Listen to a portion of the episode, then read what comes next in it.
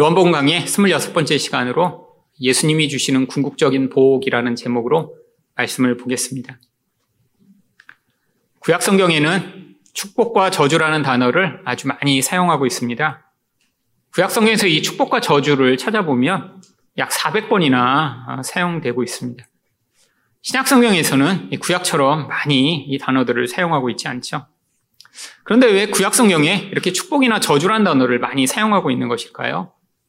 성경은 눈에 보이지 않는 것에 대해 우리에게 설명하고자 당시 사람들이 많이 사용하고 익숙한 단어나 상황을 통해 우리에게 영적 진리를 전달하는 방식을 사용하기 때문입니다. 여러분, 성경에서만 축복과 저주라는 단어가 나오나요? 아니에요. 고대나 현대나 이 복과 저주는 사람들이 아주 관심을 많이 기울이고 있고 또 아주 자주 사용하는 단어입니다. 사람들에게 이 복에 대해서 따로 설명하지 않아도 세상 사람들도 다 사용하고 있는 단어죠. 그런데 사람들이 복이라고 하면 어떤 생각을 떠올리나요? 대부분 복 받았다라고 하면 뭔가 물질적이고 세속적으로 풍요한 것을 다 생각합니다. 그런데 정말 이 물질적이고 세속적인 것이 복이 될 수 있나요? 예를 들어 로또에 당첨됐다라고 하면 사람들은 와, 복 받았다라고 생각하겠죠. 그런데 문제는 이 로또에 당첨된 사람이 그 이후에 불행해질 확률이 70%가 넘습니다. 차라리 로또가 맞지 않았더라면 그토록 불행하고 고통스러운 삶을 살지 않을 텐데 로또에 당첨된 그 순간에는 참 기쁠지 몰라도 궁극적으로는 그게 복이 되고 있지 않은 것이죠. 바로 재작년에 전주에서 있었던 일입니다. 형이 10살 어린 동생을 흉기로 아주 여러 차례 난자해서 죽인 그런 아주 심각한 그런 살인 사건이 일어났죠. 근데 이 형과 동생의 사이가 원래 그렇게 나빴던 것이 아닙니다. 아주 우애가 좋은 형제로 소문이 났던 그런 형제였어요. 그런데 이 관계가 깨진 게 바로 형이 로또 1등에 당첨됐기 때문입니다. 1등에 당첨돼서 이 형이 혼자 욕심을 냈고 돈을 다 독식하고 가족과 관계를 깨뜨린 것이 아니라 워낙 관계도 좋았고 동생들을 사랑했기 때문에 동생들한테 돈들을 다 나눠줬습니다. 특별히 다른 형제들도 있었는데 다른 형제들한테는 1억 5천씩 나눠줬대요. 근데 이 막내 동생은 특별히 더 사랑을 해서 이 동생한테는 집을 사주었습니다. 그리고 자기는 그 남은 돈으로 전주에 식당을 냈다라고 합니다. 그런데 큰 식당을 내서 잘 될 줄 알았는데 이 식당이 점점 어려워지기 시작한 거예요. 나중에는 너무 어려워서 어, 정말 그냥은 감당할 수 없어 자기가 집을 사줬던 막내 동생한테 부탁을 했습니다. 내가 집을 사줬으니까 그 집을 담보로 은행에서 대출을 받게 해달라고. 그래서 동생이 어, 자기 집을 담보로 은행에서 대출을 받게 해서 했는데 문제는 식당이 점점 더 어려워지면서 나중에는 대출 이자도 감당할 수 없는 상황이 됐죠. 결국 집 주인인 동생한테 이 은행에서 독촉이 가기 시작하면서 그때서부터 이 둘의 관계가 깨어지기 시작했습니다. 살인 사건이 일어난 바로 그날도 왜 형이 내 집을 가지고 대출 받아 왜 내가 이렇게 독촉받게 하느냐라고 하는 이 동생의 분노 어린 비난에 형이 화가 나서 칼로 동생을 난자에 죽였던 것이죠. 결국 한 집안이 풍지박산이 났습니다. 사랑하고 우애를 가지고 잘 살던 형제였는데 로또 1등에 당첨되면서 결국 이 집안은 아주 고통스러운 결국을 맞이하게 됐죠. 여러분, 복이라는 것은 궁극적이지 않으면 일시적으로 뭔가 좋은 일이 일어났다고 해서 그게 복이 되지 않습니다. 특별히 사람들이 이렇게 복이라고 생각하는 물질적인 것, 이게 궁극적인 그런 행복과 만족을 가져올 수 없는 것이죠. 왜죠? 인간의 욕심 때문입니다. 아무리 많이 가져도 가지면 가질수록 더 목마르고 더 좋은 것을 갖고 싶은 것이 인간의 욕심이죠. 결국 궁극적으로 우리에게 만족을 가져오지 못하는 이 모든 것들은 진정한 복이라고 할 수 없습니다. 그래서 예수님이 주시는 복만이 참된 복이며 우리를 궁극적으로 만족해 할 수 있는 복이 되는 것이죠. 그렇다면 예수님이 우리에게 주시려고 하는 이 궁극적인 복은 무엇인가요? 첫 번째로 영원한 심판을 피하는 것입니다. 24절 상반절 말씀입니다. 내가 진실로 진실로 너희에게 이르노니 내 말을 듣고 또 나 보내신 이를 믿는 자는 여러분 이 생명을 얻는 길, 심판을 피하는 게 구원받는 길이 아주 간단합니다. 예수님이 말을 들은 뒤에 하나님을 믿기만 하면 되는 거예요. 그런데 이처럼 쉬워 보이는 길이 또 너무 어려운 방법입니다. 왜죠? 바로 유대인들이 그것을 대표하여 보여주죠. 예수님이 오셔서 바로 하나님의 말씀을 전했더니 유대인들이 어떻게 반응했나요? 예수님을 죽이려고 합니다.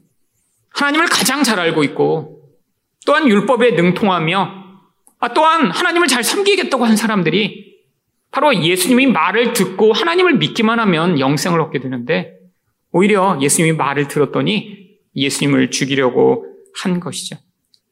여러분, 이처럼 예수님이 말씀을 믿는 게 아주 어려운 일입니다. 왜 어려운 일일까요? 바로 사람들이 얻고자 하는 복과 예수님이 주시고자 하는 복이 다르기 때문이죠. 사람들이 얻고자 하는 복은 현세적이고 나의 문제를 해결하며 또한 물질적인 것들을 이야기합니다. 결국 그러니까 하나님이 나에게 도움을 주시게 되면 그 하나님은 나의 현세적 문제를 해결해 주시는 분이어야 하는 거예요. 사람들이 누군가를 의존하고 아, 저 사람이 나를 도와줄 수 있다라고 생각하게 된다면 그 사람은 그런 능력이 있다라는 것들을 보여줘야겠죠. 근데 예수님이 오니까 이 예수님은 사람들이 생각하는 그 복을 줄 수 있을 만한 그런 능력이 없는 분입니다. 행색은 초라하며 무엇인가 강한 힘을 갖지 못한 것처럼 보였던 것이죠. 결국 사람들이 자기가 원하는 것을 갖지 못한 바로 그 예수님을 그래서 미워하고 죽이려고까지 한 것입니다. 여러분, 지금도 똑같은 일이 벌어집니다. 많은 사람들이 하나님을 만나겠다고, 아니, 무엇인가 아, 복을 얻어보겠다고 신앙생활도 하고 교회에 오죠. 그런데 사람들이 정말 예수님이 하신 말씀을 들려주면 사람들은 싫어하고 거부합니다. 그런데 사람들이 쉽게 받아들이고 또한 열광하며 좋아하는 그런 반응은 어떤 것에 반응하나요? 뭔가 지금의 문제를 해결해 주며 현세적인 어떠한 보상을 약속할 때 사람들은 열광하죠. 물론 요즘은 과거와는 달리 아주 세련돼졌습니다. 옛날에는 아예 노골적으로 그런 약속들을 했죠. 물론 지금도 그렇게 하고 있는 사람들이 있습니다. 잠실에 있는 어떤 교회 목사는 자기를 따라하기만 하면 부자가 된다라고 그렇게 가르치고 1년에 몇 차례 세미나를 계속 한다고 합니다. 그 책에 보면 이렇게 써 있다고 그래요. 자기가 성령님과 인격적 교제를 나누며 그 말씀에 순종했더니 화장실이 4개 있는 62평짜리 집에 살게 됐고 억대 수입을 올리고 롤렉스를 차고 벤츠 두 대를 가지고 있으며 지금도 계속 돈이 남아서 집과 호텔을 사들이고 있다. 그래서 자기가 이렇게 부자가 된 비법을 자기 책에다 기록해 놨는데 자기 아내를 출판사 사장으로 세운 뒤에 계속해서 지금 책을 출판해서 그 사람 이름으로 나온 책이 300권 정도 된다라고 합니다. 물론 일반 서점에서는 할 수가 없고요. 바로 그 교회에 가야지만 살 수 있는데 책 한 권 가격이 제일 싼 게 10만 원부터 비싼 거는 10억 원까지 한다라고 합니다. 그래서 10억 원짜리 책을 사기만 하면 자기가 이렇게 엄청난 부자가 된 것 같은 아주 엑기스된 비밀을 써놓았기 때문에 금방 부자가 될 수 있고 싼 책을 사면 시간이 좀 오래 걸리지만 그래도 그 길을 따라올 수 있다라고 하죠. 정상적인 생각을 가진 사람이면 이런 이야기를 하는 것에 대해서 아마 비웃음을 치며 잘못됐다라고 할 것입니다. 물론 옛날에는 잘 먹혔던 이야기예요.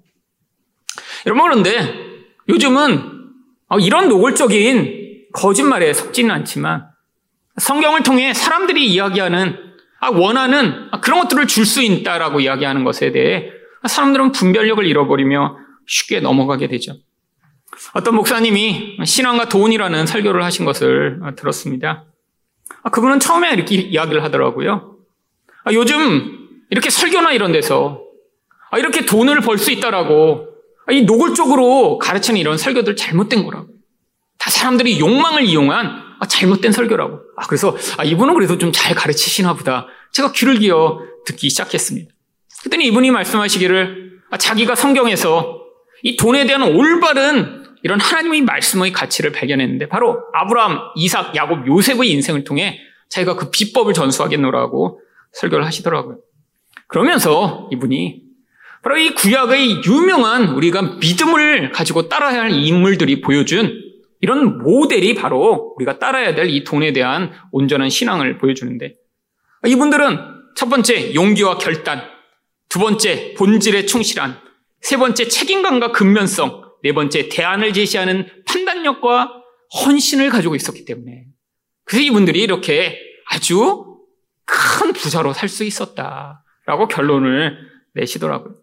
특별히 요셉의 경우에는 이렇게 자기가 살고 있던 조그만 지역에 있지 않고 넓은 지역으로 갔기 때문에 그가 그렇게 큰 인물이 될 수 있었고 그래서 우리 자녀들도 유학을 보내고 이렇게 넓은 세계로 보내야 요셉처럼 큰 역할을 할 수 있다라고 결론을 지으시더라고요. 사람들이 열광을 하더라고요. 아멘, 아멘, 아멘. 여러분, 좋은 말 같죠? 용기와 결단을 가져야 된다. 아브라함처럼. 또 본질에 충실한 그런 이삭과 같은 삶을 살고 책임감과 근면성으로 일하다가 보니까 나중에 큰 무대에서 대안을 제시하는 이런 삶을 살면 이렇게 큰 부자가 될 수 있다고요. 여러분, 사람들이 왜 이것에 대해서는 이상하다라는 느낌을 갖지 않죠? 아, 뭔가 내가 원하는 욕망을 이런 단계적인 어떤 방법을 밟아가면 이룰 수 있다라고 하는 그런 좋은 말씀이라고 생각하고 있기 때문이죠. 여러분, 이게 바로 쉬운 해결책입니다.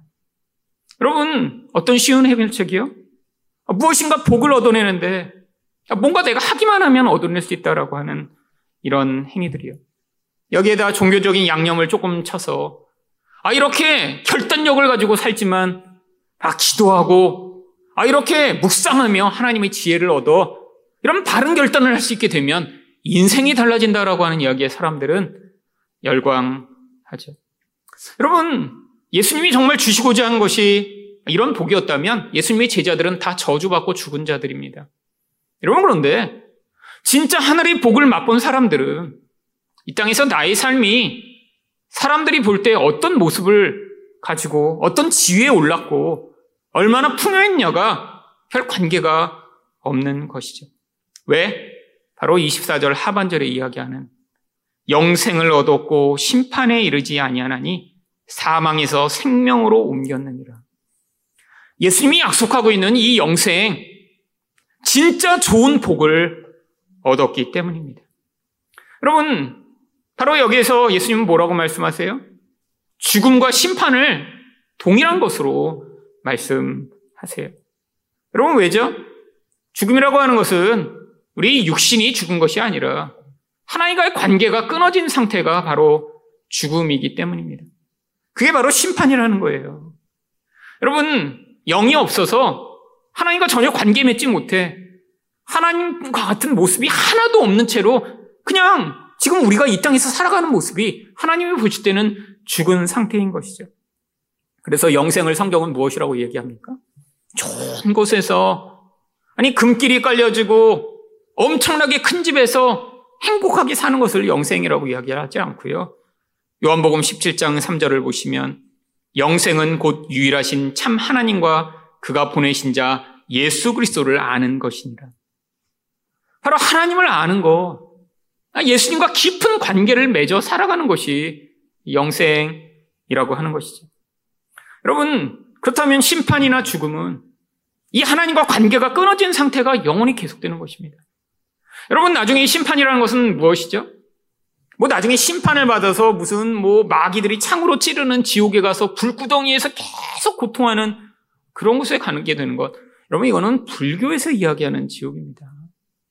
성경에서는 마귀 또한 그 불구덩이에 같이 들어가게 돼 있어요. 비유적인 것이죠. 어떤 비유요? 영원한 고통이 있는 곳.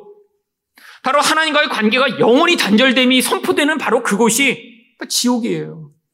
여러분 그렇다면 이 땅에 있는 자들에게 하나님과 영원한 관계가 끊어지는 것이 지옥이다라고 하면 많은 사람들이 난 그거 별거 상관없는데? 라고 이야기할 거예요. 왜? 이미 죽은 자이기 때문이죠.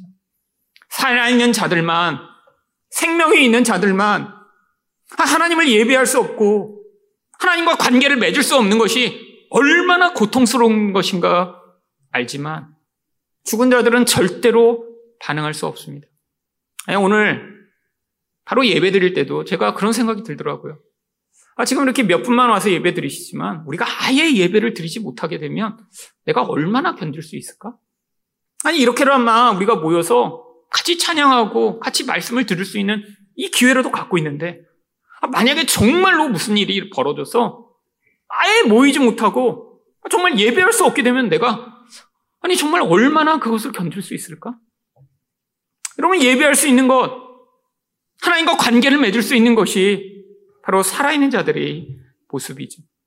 여러분 성경에서 그래서 우리를 이런 육신만으로 살아있다라고 해서 살아있는 존재로 여기지 않습니다. 왜? 창세기 2장 7절을 보시면 원래 인간을 하나님이 어떻게 만드셨나요? 여호와 하나님이 땅의 흙으로 사람을 지으시고 생기를 그 코에 불어넣으시니 사람이 생명이 된지라. 여러분 흙으로 만들어져 아, 짐승처럼 감정도 있고 아, 그냥 기본적인 수준에서 지능이 있는 상태가 살아있다고 얘기하지 않습니다. 그 안에 생기가 들어와. 아, 그래서 살아있는 영적 존재가 되어야 성경은 살아있다라고 이야기하는 것이죠.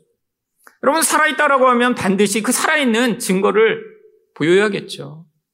여러분, 살아있는데 아무런 어떤 반응을 하지 않는다면 그게 정말 살아있는 것일까요? 여러분, 그런데 영적으로 살아있다라고 하면 바로 그 생기가 들어와 있기 때문에 하나님과 관계를 맺으며 하나님의 영향력을 받아 반드시 하나님과 같은 모습을 보여주어야 합니다. 그 모습이 무엇인가요? 바로 그것을 성경은 사랑이라고 이야기를 하는 것이죠. 그래서 로마서 13장 10절을 보시면 사랑은 이웃에게 악을 행하지 아니하나니 그러므로 사랑은 율법의 완성이니라. 여러분 바로 우리 안에서 하나님이 그래서 살아있는 자에게는 사랑을 요구하시는 거예요. 여러분, 그런데 인간이 살아있기 전에는 그래서 사랑을 못하는 것입니다. 어떤 사람이 이야기하죠. 아, 교회 안 다니고 예수 안 믿어도 사랑하는 사람 많이 있던데요. 그런데 성경이 이야기하는 사랑은 그런 사랑을 이야기하는 게 아니에요. 아, 물론 가족을 교회 다니는 사람보다 훨씬 사랑하는 사람이 있습니다. 아, 교회 다녀도 자기 아내를 미워하고 남편을 비난하고 애들을 학대하는 사람 있죠. 여러분, 하지만 예수를 알지 못하는데도 아주 가족이 화목하고 즐겁게 보내는 집들도 있습니다.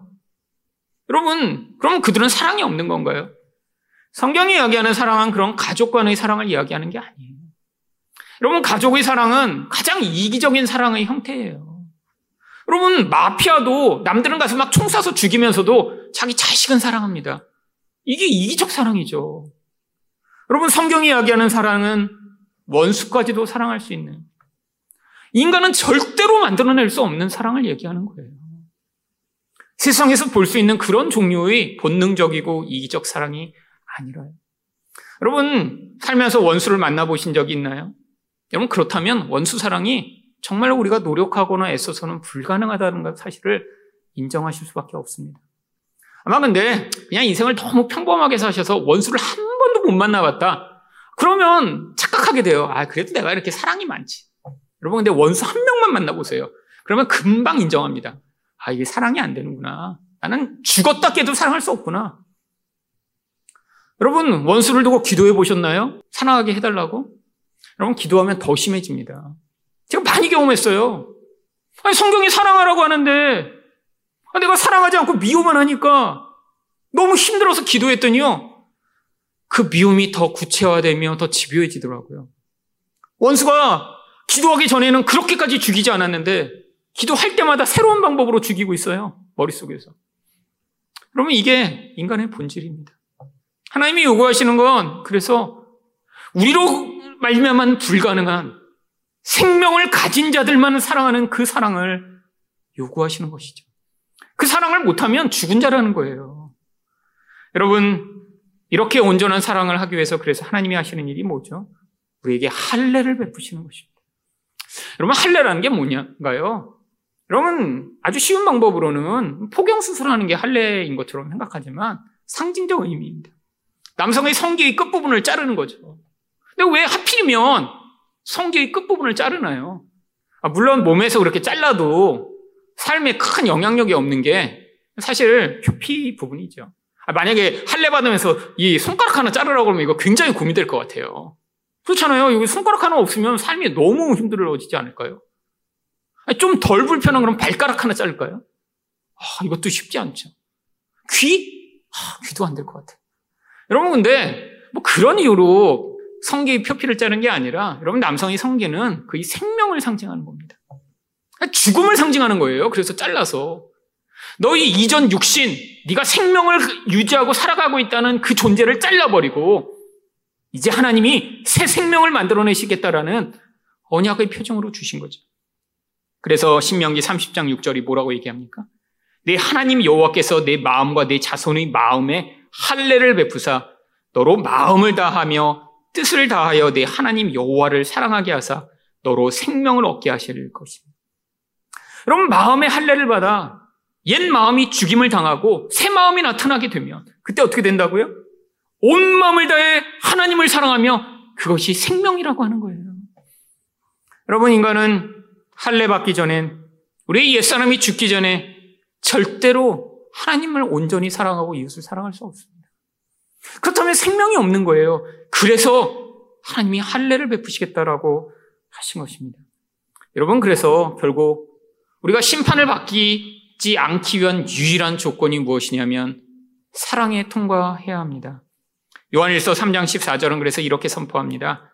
우리는 형제를 사랑함으로 사망에서 옮겨 생명으로 들어간 줄을 알거니와 사랑하지 아니하는 자는 사망에 머물러 있느니라.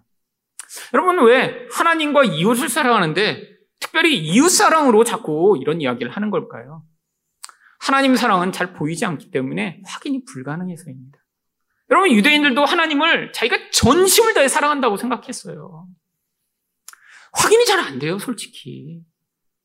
여러분 그래서 하나님이 그 사랑이 있다면 이웃을 향해서도 이렇게 사랑할 수 있기 때문에 이웃 사랑을 통해 진짜 생명이 있는지를 점검하시겠다라고 하는 거예요. 여러분, 물론 우리가 24시간 항상 이렇게 사랑할 수 없습니다.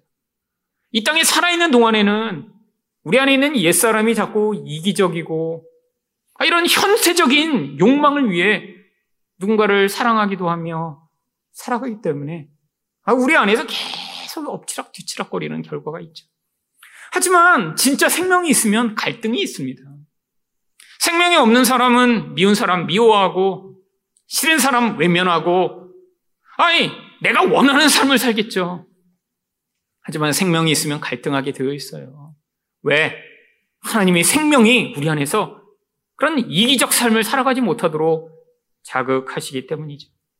그래서 바로 그 생명을 예수님이 어떻게 하시나요? 26절을 보시면 아버지께서 자기 속에 생명이 있음 같이 아들에게도 생명을 주어 그 속에 있게 하셨고 바로 그 생명을 예수님과 하나님이 가지신 것을 통해 우리에게 믿는 자에게 전달하시겠다라고 하신 것입니다.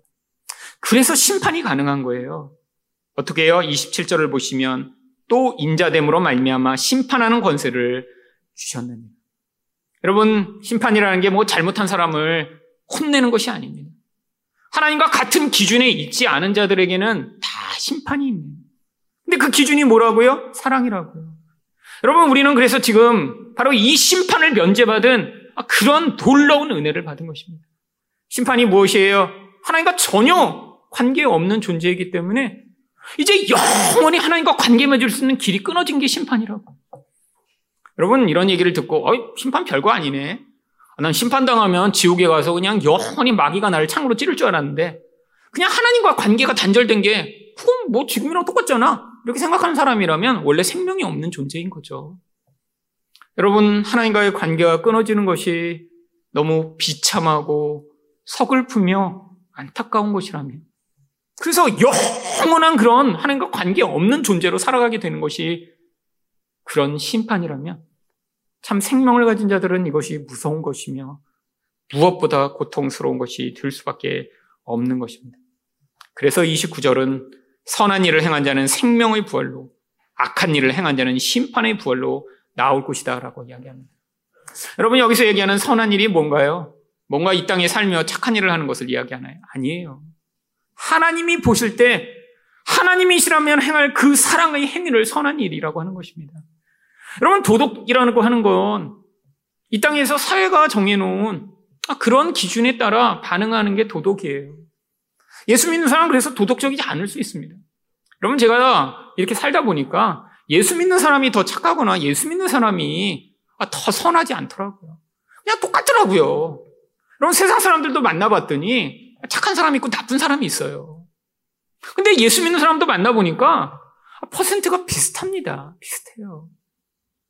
여러분 다 자기 마음에 뭔가 내가 불편한 일이 생기면 처음에는 다 선한 척 하다가 나중엔 미워하고 비난하고 공격하고 여러분 예수 믿는 사람이나 세상 사람이나 다 똑같아요. 여러분 그런데 하나님이 요구하시는 것은 그런 도덕적인 것을 얘기하는 게 아닙니다. 하나님이 요구하시는 건 우리는 만들어낼 수 없는 그 사랑이 우리 안에서 문득문득 나타나게 되는 그것을 통해 진짜 생명이 있음을 드러내라는 거예요. 여러분, 물론 어떤 사람은 죽을 때까지 그 생명의 흔적을 주변 사람들이 잘 보지 못하게 될 수도 있죠. 여러분, 그래도 괜찮아요. 바로 생명이 있었다면 언젠가는 그 생명이 나타났을 테니까. 여러분, 그래서 천국에 가서 너무 놀래시지 않았으면 좋겠어요. 천국에 갔는데, 야, 저 인간 정말 예수 믿는 거 맞아? 야, 예수 믿는데 어떻게 저렇게 살 수 있어? 근데도 천국에 와 있을 수 있어요. 아무도 못 보는데 문득 사랑이 한번 나왔던 경우가 있을 수 있겠죠. 여러분, 근데 참 감추기 쉽지 않습니다. 그렇잖아요?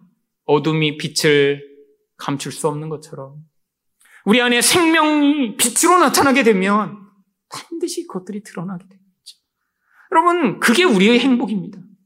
아니, 나 같은 사랑할 수 없는 존재를 통해서도, 아니, 여전히 연약하고 문제가 많은 자를 통해서도 하나님이 그 안에서 그 생명을 만들어내셔서 정말 문득문득 나타날 수 있는 그 사랑을 맛볼 때마다 사실 자기 자신이 가장 감동하게 되죠.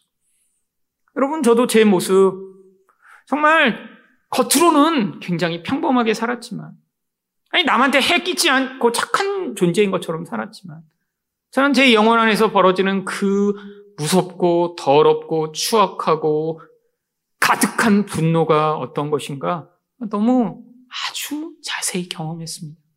그런데 바로 이 하나님의 생명이 제 안에서 이 어둠을 몰아내시며 아니 정말 제 안에 존재하지 않던 평안, 사랑을 제 안에 집어 넣으시고 그것이 문득문득 튀어나오게 하는 것들을 보게 하신 것 그게 제 인생 가운데 가장 놀라운 기쁨이고 감동이죠. 바로 예수님은 이 심판을 자기 뜻대로가 아니라 하나님의 뜻대로 행하십니다. 30절 말씀을 보시면 내가 아무것도 스스로 할 수 없노라. 듣는 대로 심판하느니 나는 나의 뜻대로 하려 하지 않고 나를 보내신 이의 뜻대로 하려 함으로 내 심판은 위로우니라. 바로 예수님의 심판의 기준이 바로 하나님의 뜻과 같다라는 것들을 말씀하시는 거예요. 예수님이 눈에 보이는 분으로 드러나 바로 이 심판의 기준을 세우심으로 그분 또한 하나님이심을 보여주시고 계신 것이죠. 여러분이 참 하나님의 생명을 가진 성도라면 이 영원한 심판에서 면제돼 생명의 부활로 나오게 될 그 약속을 가진 것이 여러분에게 무엇보다 귀한 복이 되심을 믿으시기 바랍니다. 두 번째로 예수님이 우리에게 주시고자 하는 복은 무엇인가요? 죽은 자들이 예수님의 음성을 듣고 살아나는 것입니다. 25절 말씀입니다. 진실로 진실로 너희에게 이르노니 죽은 자들이 하나님의 아들의 음성을 들을 때가 오나니 곧 이때라 듣는 자는 살아나리라. 여러분 이 죽은 자들은 바로 당시 모든 사람을 이야기합니다. 하나님 보실 때는 다 죽은 자라는 거예요. 아니, 아니 살아있어요. 말도 해요. 밥도 먹어요. 뭐다 살아있잖아. 라고 하는데, 하나님 보실 때는 다 죽은 자라는 것이죠. 이 죽은 자가 어떻게 음성을 듣게 되나요? 바로 이 말씀은 에스겔서 37장에 나오는 바로 다 죽어서 뼈만 남은 자들이 하나님이 에스겔을 통해 대언하게 하실 때 살아나는 그 구약의 말씀을 가져와 이게 어떻게 예수님을 통해 성취되는지를 보여주는 구절입니다. 여러분 에스겔서 37장 1절과 2절에 바로 이 이야기가 나옵니다. 여호와께서 권능으로 내게 임하시고 그의 영으로 나를 데리고 가서 골짜기 가운데 두셨는데 거기 뼈가 가득하더라. 나를 그 뼈 사방으로 지나가게 하시기로 본즉 그 골짜기 지면에 뼈가 심이 많고 아주 말랐더라. 여러분 왜? 아니 그 무덤, 무덤에 정말 뼈가 가득한 곳에 이 에스겔을 지나가게 하신 것일까요? 그 상태를 자세히 보도록요.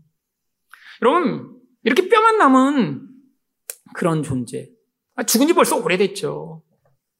아니 살아날 수 있을까요? 불가능하다는 것을 확인시키시고자 한 것입니다. 그래서 에스겔에 물어보세요. 에스겔서 37장 3절을 보시면 그가 내게 이르시되 인자야 이 뼈들이 능히 살 수 있겠느냐 하시기로 내가 대답하되 주 여호와여 주께서 하시나이다. 여러분 이건 하나님의 능력에 관한 문제가 아닙니다. 하나님의 의지에 관한 문제라 에스겔이 이렇게 대답한 거예요. 하나님 하실 수 있습니다라고 답을 하지 않아요. 주 여호와여 주께서 아시나이다. 하나님은 능력이 있으세요.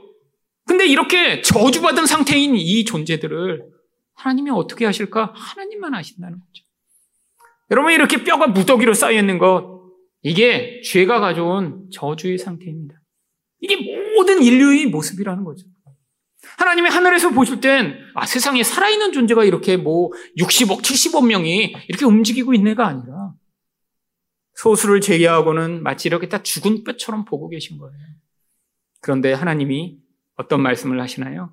에스겔서 37장 4절부터 6절 말씀을 보시면 또 내게 이르시되 너는 이 모든 뼈에게 대언하여 이르기를 너희 마른 뼈들아 여호와의 말씀을 들을지어다 주 여호와께서 이 뼈들에게 이같이 말씀하시기를 내가 생기를 너희에게 들어가게 하리니 너희가 살아나리라 너희의 힘줄을 두고 살을 입히고 가죽으로 덮고 너희 속에 생기를 넣으리니 너희가 살아나리라 또 내가 여호와인 줄 너희가 알리라 하셨다. 대원할 때 이 죽었던 자들이 다시 가죽이 덮이고 힘줄이 나타나고 생기가 들어가더니 살아나게 된다는 거예요. 정말로 에스겔서 37장 10절에서 그 일이 일어납니다. 이에 내가 그 명령대로 대언하였더니 생기가 그들에게 들어가매 그들이 곧 살아나서 일어서 서는데 극히 큰 군대더라. 여러분 놀라운 일이죠. 아, 그냥 얼마 전에 죽어서 그냥 이렇게 누워 있는 존재가 다시 살아나는 그런 게 아니라 뼈만 남았는데 그 존재가 이렇게 다시 살아나게 된다는 거예요. 이게 바로 예수님을 통해 일어난다는 거예요. 에스겔이 대언을 했더니 그 음성을 듣고 그 죽었던 자들이 살아나는 이 일. 이게 바로 예수님을 통해 일어나는 일이죠. 바로 그래서 28절에서 예수님이 뭐라고 말씀하시나요? 이를 놀랍게 여기지 말라. 무덤 속에 있는 자가 다 그 음성을 들을 때가 오나니. 바로 지금이라는 거예요. 여러분, 이게 바로 예수님이 우리에게 주시는 놀라운 은혜입니다. 여러분, 성경은 지금 우리를 다 무덤 속에 있는 자들이라고 이야기를 해요. 그런데 여기서 예수님의 음성을 듣는 자만 살아난대요. 여러분, 그런데 사람들은 어떻게 생각하나요? 여러분, 이 세상을 무덤이라고 생각하는 사람 있나요? 여러분, 사람들은 이 세상이 천국이기를 열망합니다. 여러분 참 만약에 무덤 속에 갇혀 있다라고 생각하면 얼마나 공포스러운 일인지 모르겠어요. 가끔씩 영화 같은데 그런 일 있잖아요. 악당들이 살아 있는데 사람을 마취시킨 뒤에 무덤에다 집어넣어 놓고 흙을 다 덮어서 깨보니까 무덤 속에 있을 때. 물론 영화에서는 그렇게 해서 살아나는 경우들이 있지만 대부분 사실 죽게 됩니다. 흙이 덮여 있어서 산소가 점점 희박해지면서 나중에는 환각을 보게 되고요. 결국에는 죽게 된다라고 하더라고요. 여러분, 만약에 여러분이 깨어났는데 거기가 무덤이라는 사실을 발견하게 되면 어떠시겠어요?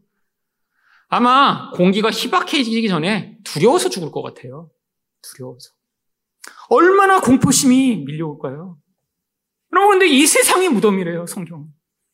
아, 이걸 영적으로 아는 자들은 이 세상을 보면, 아, 여기가 무덤이구나. 라고 생각해야 되는데. 아무도 그런 생각을 하고 있지 못하죠. 왜? 무덤이 너무 커요. 아무리 봐도 정말 정말 수평선이 보이고 지평선이 끝까지 보여서 너무너무 넓어 무덤이라고 생각한대. 무덤이라고 여기기에는 너무 살아있는 존재들이 많아요. 여러분, 주변 사람들을 보시면 아, 죽었다라고 생각하시는 경우가 있나요? 여러분, 다 살아서 움직이잖아요. 살아서 운전하잖아요. 살아서 말도 하고, 아, 죽었으면 좀 더럽고, 추하고, 그래야 되는데, 너무 예쁘고 너무 잘난 사람들 많이 있잖아요. 여러분, 성도들 가운데도 그래서 착각하고 살아가는 사람들 많습니다. 이 세상을 무덤이라고 생각하지 않고, 그래서 어떻게든 살아나야겠다는 생각을 하지 않고, 이 세상을 천국처럼 만들길 열망하는 사람들이 너무 많이 있죠. 그래서 에베소서 5장 14절에서 바울이 이렇게 얘기를 하는 것입니다. 그러므로 이르시기를 잠자는 자여 깨어서 죽은 자들 가운데 일어나라 그리스도께서 너에게 비추시리이다 하셨느니라. 여러분 죽은 자들과 함께 누워 아, 괜찮아. 난 여기를 더 멋지게 만들 거야. 이 무덤을 더 아름답게 만들고 이 무덤에서 영원히 살 거야 라고 착각하지 않도록 일어나라 라고 부르고 계신 것입니다. 여러분 주의 음성을 듣지 못하면 이 부름을 듣지 못하고 여전히 무덤에 누워 죽은 자들과 함께 살아갈 수 있겠죠. 저도 이런 무덤 속에 있다가 주의 음성을 들었던 일이 이 말씀을 묵상하며 기억이 났습니다. 미국에서 이 원복음 에스겔 정말 열심히 묵상하고 은혜를 받았던 말씀이에요.